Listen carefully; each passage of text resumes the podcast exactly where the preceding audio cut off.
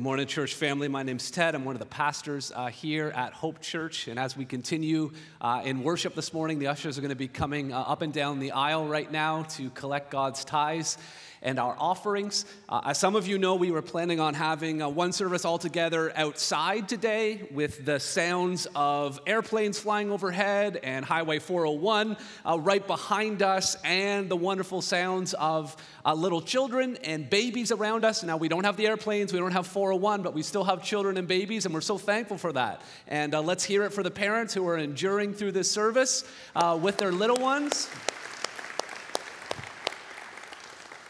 Parents, we just want to let you know that the Hope Kids area is open and unsupervised. So if you want to go there, the service is being streamed there, sort of in the common room, and the toys and that sort of thing are available if you or your little one need a break at any time.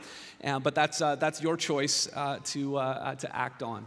Uh, so we find ourselves in Psalm 59 today. Psalm 59. I'm going to read the uh, opening uh, notes here that are found at the beginning of the psalm. This is part of the inspired uh, text. Uh, it says, To the choir master, according to Do Not Destroy, a miktam. Uh, to the choir master means that this was a song. David wrote this as a poem. The intention was that the choir master would take this and put it to music. Uh, the melody was probably a song called right there, Do Not Destroy. That's something David said when he was running from Saul. He had a chance to kill Saul out of revenge because Saul had repeatedly tried to kill David. And his bloodthirsty nephew was trying to encourage him to take Saul's life. And David said, Do not destroy. This psalm is also called a miktam. We don't know exactly what miktam means. The closest guess is an Akkadian word that means covering. These are psalms that David wrote when he was under cover. But there's a little extra detail setting up this psalm. It says it's a miktam of David when Saul sent men to watch his house in order to kill him. David wrote this psalm at a particular time when Saul, who was king, sent men to David's house to try to kill him. Now, that story is recorded in 1 Samuel chapter 19. Can we get 1 Samuel chapter 19 up on the uh, up on the screen, please? So, this is the passage. Now, kids, I don't think your parents are really going to understand this passage without a little bit of help from you. So I'm going to need seven volunteers to help explain this passage to our parents. Can I, can I have seven volunteers? The story involves a king, a hero, a princess, a couple of warriors. So you two can, can, can come on up here. Do you want to come on up here too? Yep, great. So that's three. Any other, any, other, do you want to come up too, buddy? Do you want to come up? Okay, so there's Four, here comes five. I need two more volunteers. One, two. Come on up, little guys. Okay, so this story involves several different characters. So let's see here. We need a hero of the story. I think you can be King David. How about that? That sounds good. And then we need a mean king. How about you? Do you want to be the mean king? Okay, so the mean king is going to be standing right over here. Okay, there we go. Then we also need some soldiers. So I think you can be a good soldier and you can be a good soldier. You can go over there with the king, all right? Okay. What else do we have here? We also need a princess. Can you be a princess? And can you maybe help? Can you be the princess's helper? Yeah. Does that sound good? So you can be the princess's helper. And then you two are going to be the window. Come on over here. You guys are going to be the window. Come on. You both hold you both hold the hula hoop. Here, you can just hold the hula hoop here. Can you at least stand over by the window, Bo? Thanks, buddy. You guys are the window. So, so parents, let's take a look on the screen. This is the story. Saul sent messengers to David's house to watch him that he might kill him in the morning. So, Saul, you're so mad, you're so afraid of David, and you're sending your messengers, go and get David. Now, David's just hanging out with his princess wife. You know, he's playing his lyre, and the soldiers come knocking, and then it says, but it's Michal. I, pronounce, I like to pronounce it Mikhail or, or M- M- Michelle. Uh, his David's wife told him if she, she says to him, turn and say to David, let's make sure the crowd can hear though, turn and say to David, if you do not escape with your life tonight, tomorrow you will be killed. So, so, so Mikhail let David down through the window. So here, let's all, let's help him, help him escape, jump through the window. Oh, there we go. He jumped through the window. And then this is what this is what Mikhail did next. She took an image and laid it on the bed and put a pillow of goat's hair as its head and covered it with the clothes. So, let's see what this is. I saw this in a movie, Ferris Bueller, once. So she took an, an image and some goat's hair. And then here, take the blanket. And so this is like David's bed, and you pretend like David is sleeping, okay? So then, come on, come on out over here. Then the guards come and they say, We're here to get David. And then you're, and then you're like, Well, he's self isolating right now, and uh, he, can't, he can't come. So then it says, And when Saul sent messengers to take David, she said, He is sick. Then Saul sent the messengers. So you guys go back. Now you go back to Saul. Now you're really mad, Saul. Look at the crowd. Show how mad you are. You're so mad. Send them back. Send them back. And then it says, Saul said, The messenger said, Bring him up to me in his bed that I might kill him. So pretend like you're going to carry the bed. So you go on this side, and you go on this side. You're going to carry, here, come on over here, like you're going to carry the bed. And when you carry the bed, but when the messengers came in, behold, the image was in the bed. You carried the bed and you thought you were carrying David, but oh, it's just a head. It's just a head. And so you go back, go back to Saul and report to him that David is gone. And then you guys can go and return to your seats. Let's hear it for these kids. This is the background of the story. Thank you very much. Thank you very much. Terrific, thank you. Now, the title for today's message is You Are My Fortress. You are my fortress. David wrote a psalm about how God was a fortress for David. It's interesting that he, you know, we often talk about God being our fortress. There's a famous hymn, A Mighty Fortress is Our God. David wrote that song on the last night where he ever stayed in his own house. David used to have lots of places where he would feel safe. He felt safe in the palace, he felt safe in the city, he felt safe in his own house. But things had gotten so bad with Saul wanting to kill him that David no longer had a house where he could go to. For seven straight years, David could not stay in his house. Some of us, you know, we're going to go on a camping trip or we're going to go to a summer camp this summer. Maybe for seven days you're not going to stay in your house. Imagine if you went on a family vacation, if you went on a camping trip that lasted seven years. Some of you have been on trips that felt that long. But David was no longer going to have his house as a fortress. He was going, everything that he could have trusted in had been taken away.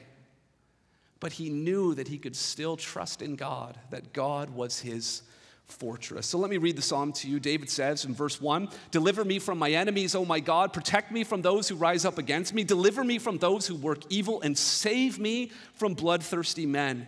For behold, they lie in wait for my life. Fierce men stir up strife against me. For no transgression or sin of mine, O Lord, for no fault of mine, they run and make ready. Awake, come to meet me and see.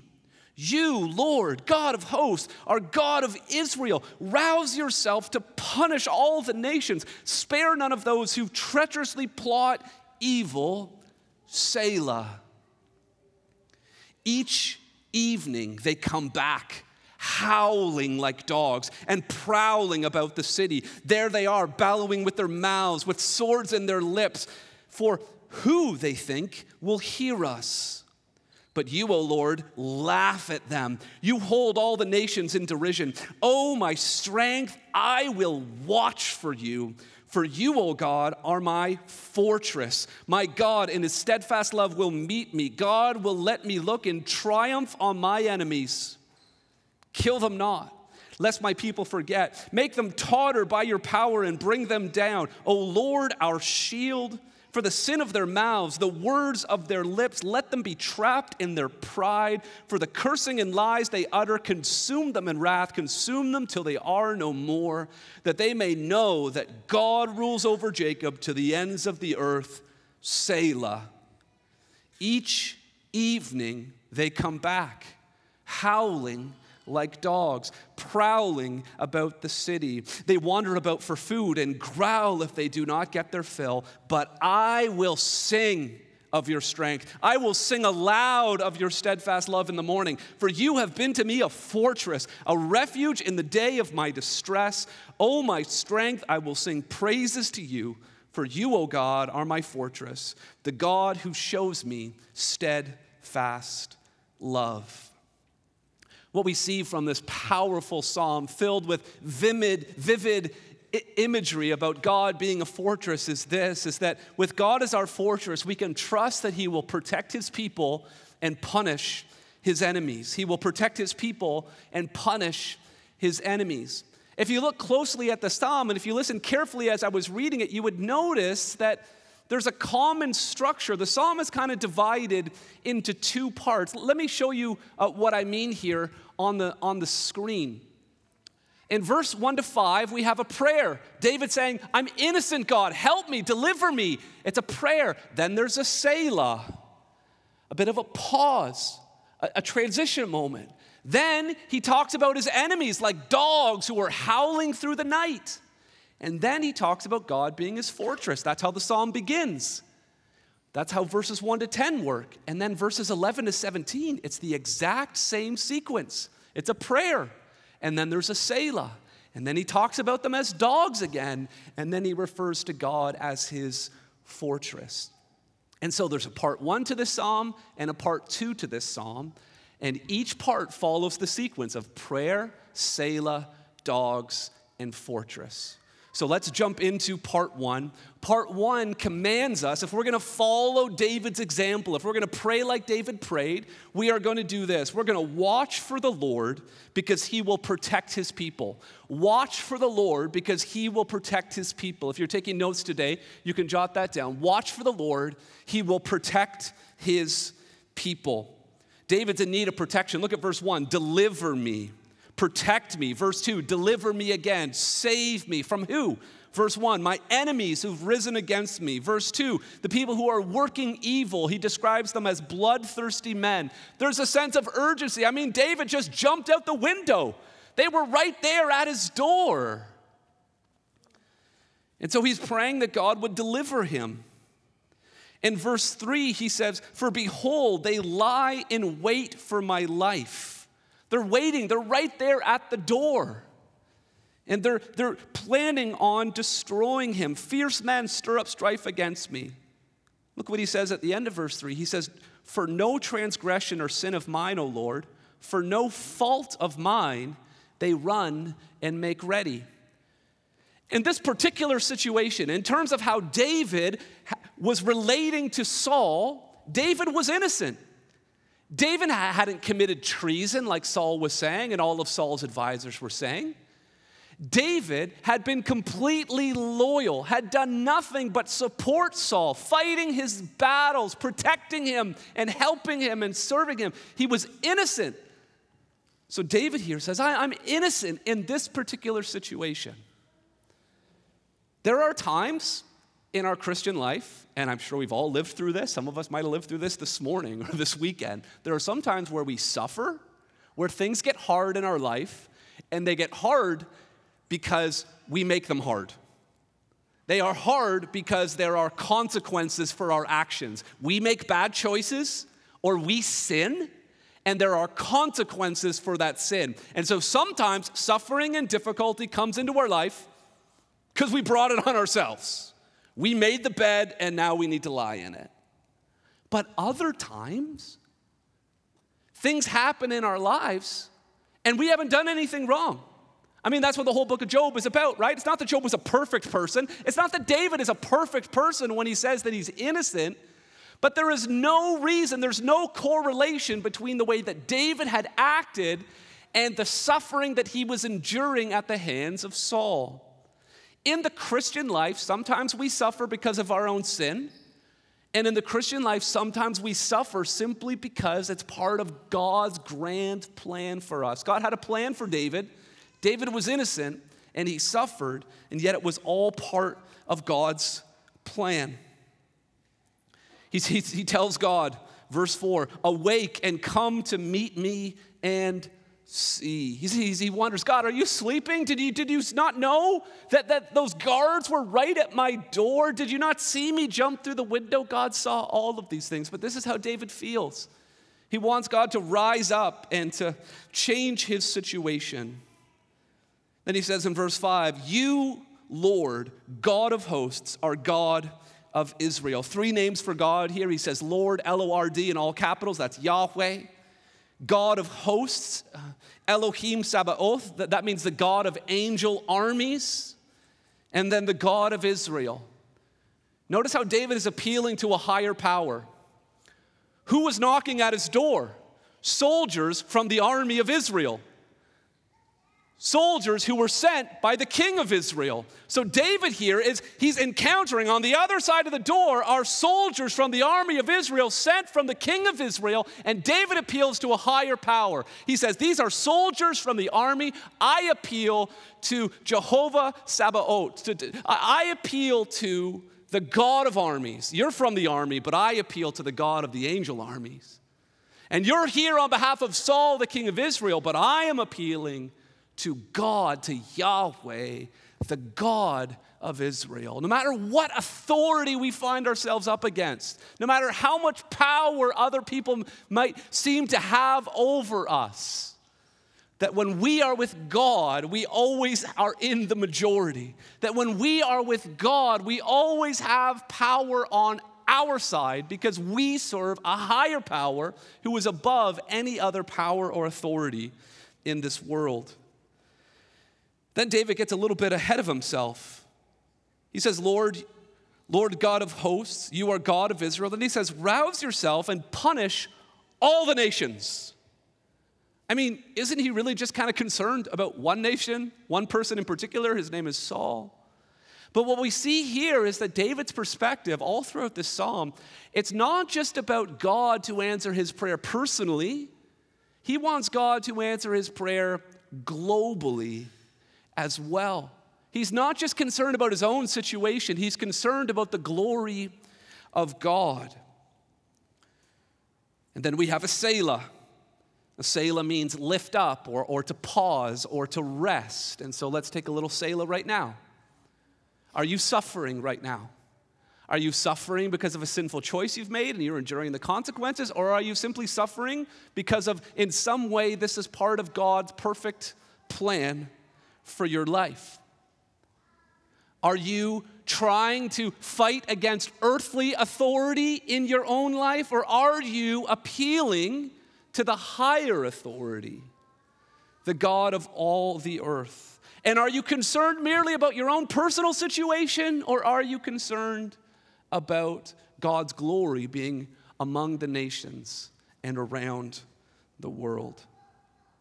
So we have a prayer then we have a Selah. Next, we have the dogs. Verse 6, it says, Each evening they come back howling like dogs, prowling about the city. Anyone here have a pet dog? Anyone here have a pet dog? Yeah? What's your dog's name? Someone shout it out. What's your dog's name? Shout it. Oreo. Oreo. That's a great name for a dog. Anyone else have a dog? Shark? Charlie. Okay, Charlie. Yep. What's your dog's name? Benz. Benz. Whoa, okay. Luxury dog. All right. now, you know what? David didn't have a pet dog. You know what? Saul didn't have a pet dog. You know what? No one had a pet dog when this psalm was written.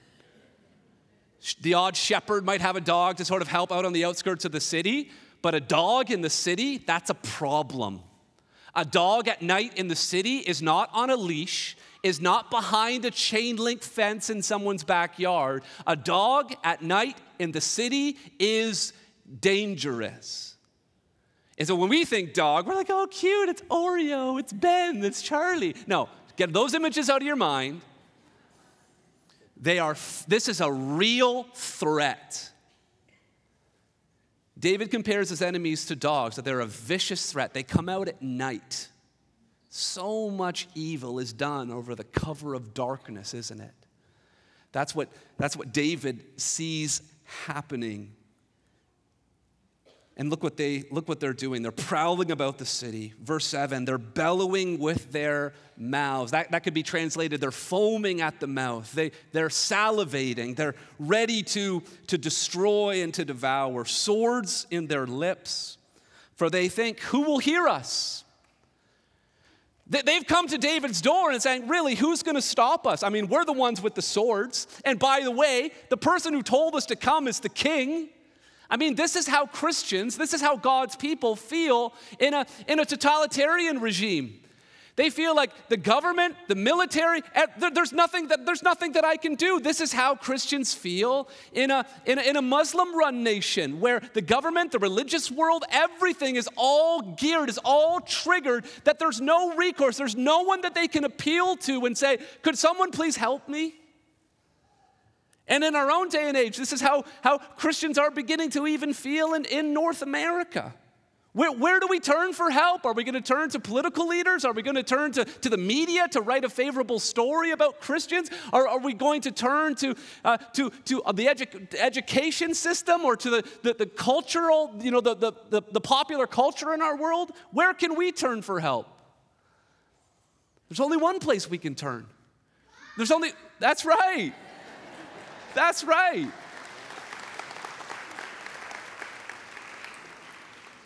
There's only one fortress that we can trust in. There's nowhere else that we can run. That we find that fortress and we can stand our ground. Then we hear what God thinks about these dogs who are prowling through the night. They're saying, Who hears us? And no one can stop us. Look at, look at verse 8. But you, O Lord, laugh at them. You know, God does have a sense of humor. I think, I think uh, because he's Father God, I think he loves dad jokes, you know? Um, I laid a couple out to the worship team earlier this morning. They didn't go over well, but I think God was laughing but if you really want to get God, especially in the Psalms, if you really want God to laugh, it's when people act like they have all the power. That just causes God to bend over sideways. His sides are hurting, laughing, and oh, really? You think you're big and important and powerful, right? I forgot. That makes God laugh. That's why we can come to him as our fortress. He laughs. We're so often impressed by the powers powerful in our world. We're so often intimidated by the powerful in our world. God laughs at the powerful in our world. He says in verse 8, You hold the nations in derision. And then verse 9, Oh, my strength, I will watch for you. That's why the first point is watch for the Lord. This is what David says he'll do. I'll watch. I'm going to see how you're going to come through for me. I will watch for you. For you, oh God, are my fortress. I'm not trusting in anything else. I'm trusting in you, God. I'm going to stand my ground in this situation, but I'm trusting that you are my fortress. My God, in his steadfast love, will meet me. God, God will let me look in triumph on my enemies. David had the sense that he, there was a, a victory coming for him. He says, God is his strength, God is his fortress, God is his steadfast love. So, loved ones, we need to watch for the Lord. We need to run to him as our fortress and trust that He will act because He promises to protect his people. That's part one. Here's the second part Sing to the Lord, for he will punish his enemies. Sing to the Lord, for he will punish his enemies. And again, in this part two, we see the same structure. We have a prayer. Let's go to the next slide. We have a a prayer in verses 11 to 13, a Selah in verse 13, reference to dogs in verses 14 and 15, and then referring to God as a fortress in verse 16 to 17. So we sing to the Lord because he will punish his enemies. Verse 11, the prayer shifts from David, he's concerned mostly about God, protect me. And now he's saying, God, punish them. Protect me, that's point one. Punish them. Deliver me, but destroy them. But notice how David wants it to happen. In verse 11, he says, Kill them not. He doesn't want this to happen quickly. He doesn't want this to be over in a second, and it really wasn't. This went on for years and years and years. But he says, Kill them not. And this is why, lest my people forget. David, we, we, sometimes forget, you know, First Samuel comes after Ruth and, and, uh, and, and the book of Judges. We forget that David's grandparents and great grandparents lived through the days of the judges. And in the days of the judges, the people always forgot. That's how the book starts. You've got Joshua, he's doing a great job as a leader, and then the people forget. And then God raised up the next judge, and then the judge delivered them, but then the people forgot, and the people kept forgetting. And so David says, Lord, can we just like hit pause here on this whole forgetfulness thing? Is could you work things out in such a way that you don't just destroy my enemies, but that there would be some sort of national educational element to how you deal with this. David, again, he's not just concerned about himself, he's concerned about the nation, he's concerned about the whole world. So often when we pray, we just pray about our own little thing. And what God wants us to do is to lift up our eyes. God cares about what we're going through, but He also wants us to care about His heart for the world and for the nations. In verse uh, 13, he says, uh, Consume them in wrath, consume them till they are no more, that they may know that God rules over Jacob to the ends of the earth. Again, there's David's concern. It's not just personal, it's global. And then there's a Selah. This is the same kind of language that David used. This was has you know how it says that David is a man after God's own heart? This is why David was a man after God's own heart, because in David's heart wasn't just a concern for David. David's heart was concerned for God's glory among all the nations. Remember when David fought Goliath?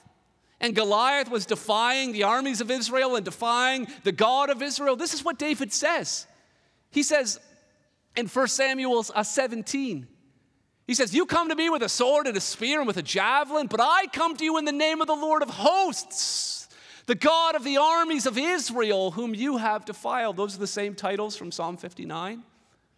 He says, This day the Lord will deliver you into my hand, and I will strike you down. Now, what was the main problem? The main problem was that the Philistines were oppressing the Israelites, and they needed that solved. But David had his eyes beyond the immediate problem, and he was praying for something bigger.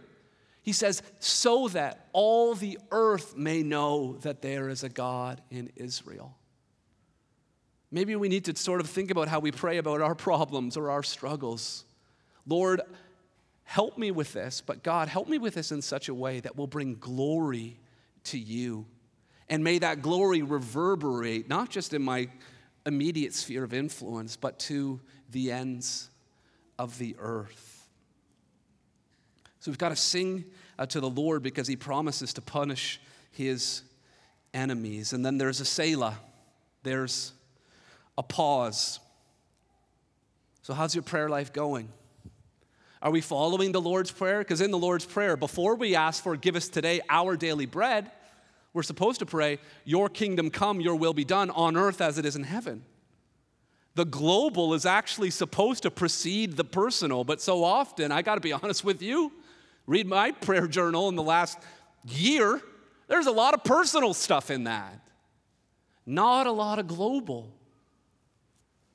So just Selah, just pause for a second and think, Lord, how, how can I reframe the way that I am thinking and praying about my own personal struggle in a way that will get on, on mission with what God's heart is about, which is making disciples of all nations for His glory?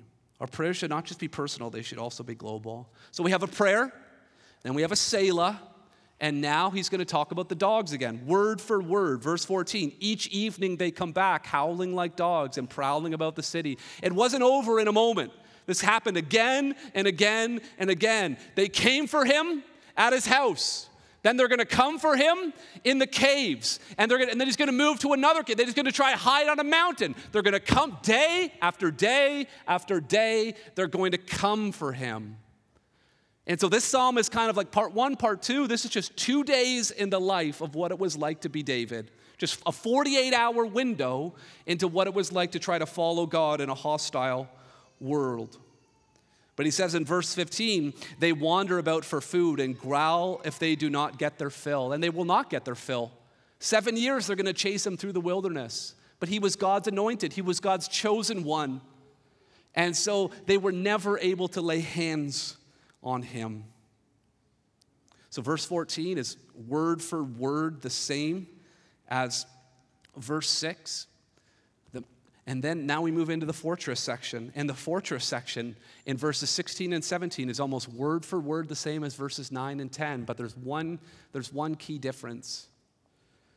In verse 16, it says, I will sing. But in verse 9, it said, I will watch. The soldiers came to watch David's house. David said, But I'm going to watch for the Lord. The soldiers are like dogs who are howling in the night. And David says, I'm not going to howl through the night. I'm not going to yell back at the dogs. I'm going to sing to the Lord. You see, while David is waiting, while David is watching for God to come through, he decides to worship while he waits. He's not, he's not saying, someday when this all gets fixed, I'll praise the Lord. He says, right now, even in the crisis, even without, without it being resolved, I'm going to find a way to worship the Lord. And how am I going to sing? He says in verse, verse 16, I will sing of your strength. And he says, I will sing aloud. I will sing aloud. I'm not just going to mouth the words. I'm going to lift my voice and sing with all my might. That is what God calls us to do. Of your steadfast love in the morning. The dogs come at night. The dogs might come every night, but David is going to sing every morning because he knows that the day belongs to the Lord. And sorrow may last for the night, but joy comes in the morning. And it might be a difficult and dark season, but there is a morning that is coming. There is dawn that will rise. Verse 16 For you have been to me a fortress. David has nowhere else to run. The government can't help him, the military can't help him, the broader culture can't help him. Only God can help him. Only God is his fortress. He says in the end of verse 16, and a refuge in the day of my distress. Verse 17, oh, my strength, I will sing praises to you. Three times he's, he's saying, I will sing, I will sing, I will sing. For you, O God, are my fortress, the God who shows me steadfast love. God had shown David steadfast love so many different times in his life, fighting Goliath, running from Saul. He'd shown his steadfast love later in his life after David sinned with Bathsheba and he experienced God's grace and mercy and forgiveness. David so many times experienced the steadfast love of God to see him as a fortress. And God has shown us steadfast love time and time and time again, and He showed it most clearly through the Son of David through Jesus Christ, the, the, the physical uh, descendant of David, the one who will sit on his throne forever. David said, I'm innocent. I'm innocent in this particular situation. But Jesus could say, I'm innocent, and he was innocent in every situation and circumstance. He never sinned. And the dogs came for him at night, didn't they? And they thought, who can stop us? And we'll strip him and we'll beat him and we'll nail him to a cross. And it seems like the night is winning. In fact, even when he was on the cross, darkness came over the whole land. And the God who punishes his enemies in that moment on the cross punished his son on behalf of us who were his enemies. And he has made a way for us to receive forgiveness, to run to Jesus as a fortress. Because whatever problem we may, may, be facing, it pales in comparison. It becomes miniature when we hold it up beside the problem of our sin and the issue of eternity and where we will spend it. But Jesus came and suffered and died as the innocent one and rose to life, as we saw and witnessed in Hannah's uh, baptism, so that we could be forgiven, so that we could run to him as our fortress against the enemy of sin and death. And when we run to him as our fortress for those things, we will be able to run to him and trust in him in any of the other trials and difficulties that we face in this world. Let's pray together. Our Heavenly Father, we uh, thank you uh, for this Sunday where we could gather uh, together, Lord. We thank you that um, with a heat warning and a thunderstorm warning, we were able to come to this place as a, as a refuge, as a place from, from getting out from the weather and seeking refuge here. We thank you for this psalm that teaches us that we can take refuge in you when we struggle, when we suffer, when people lie about us, when people mischaracterize us, when people seek to harm us or destroy us. Thank you, God, that you are in control. And Lord, we pray that you would draw very near to us uh, we pray, Lord, that while we watch for you and wait for you, Lord, that we would simultaneously be committed to worship you. The psalm says, I will wait and I will sing.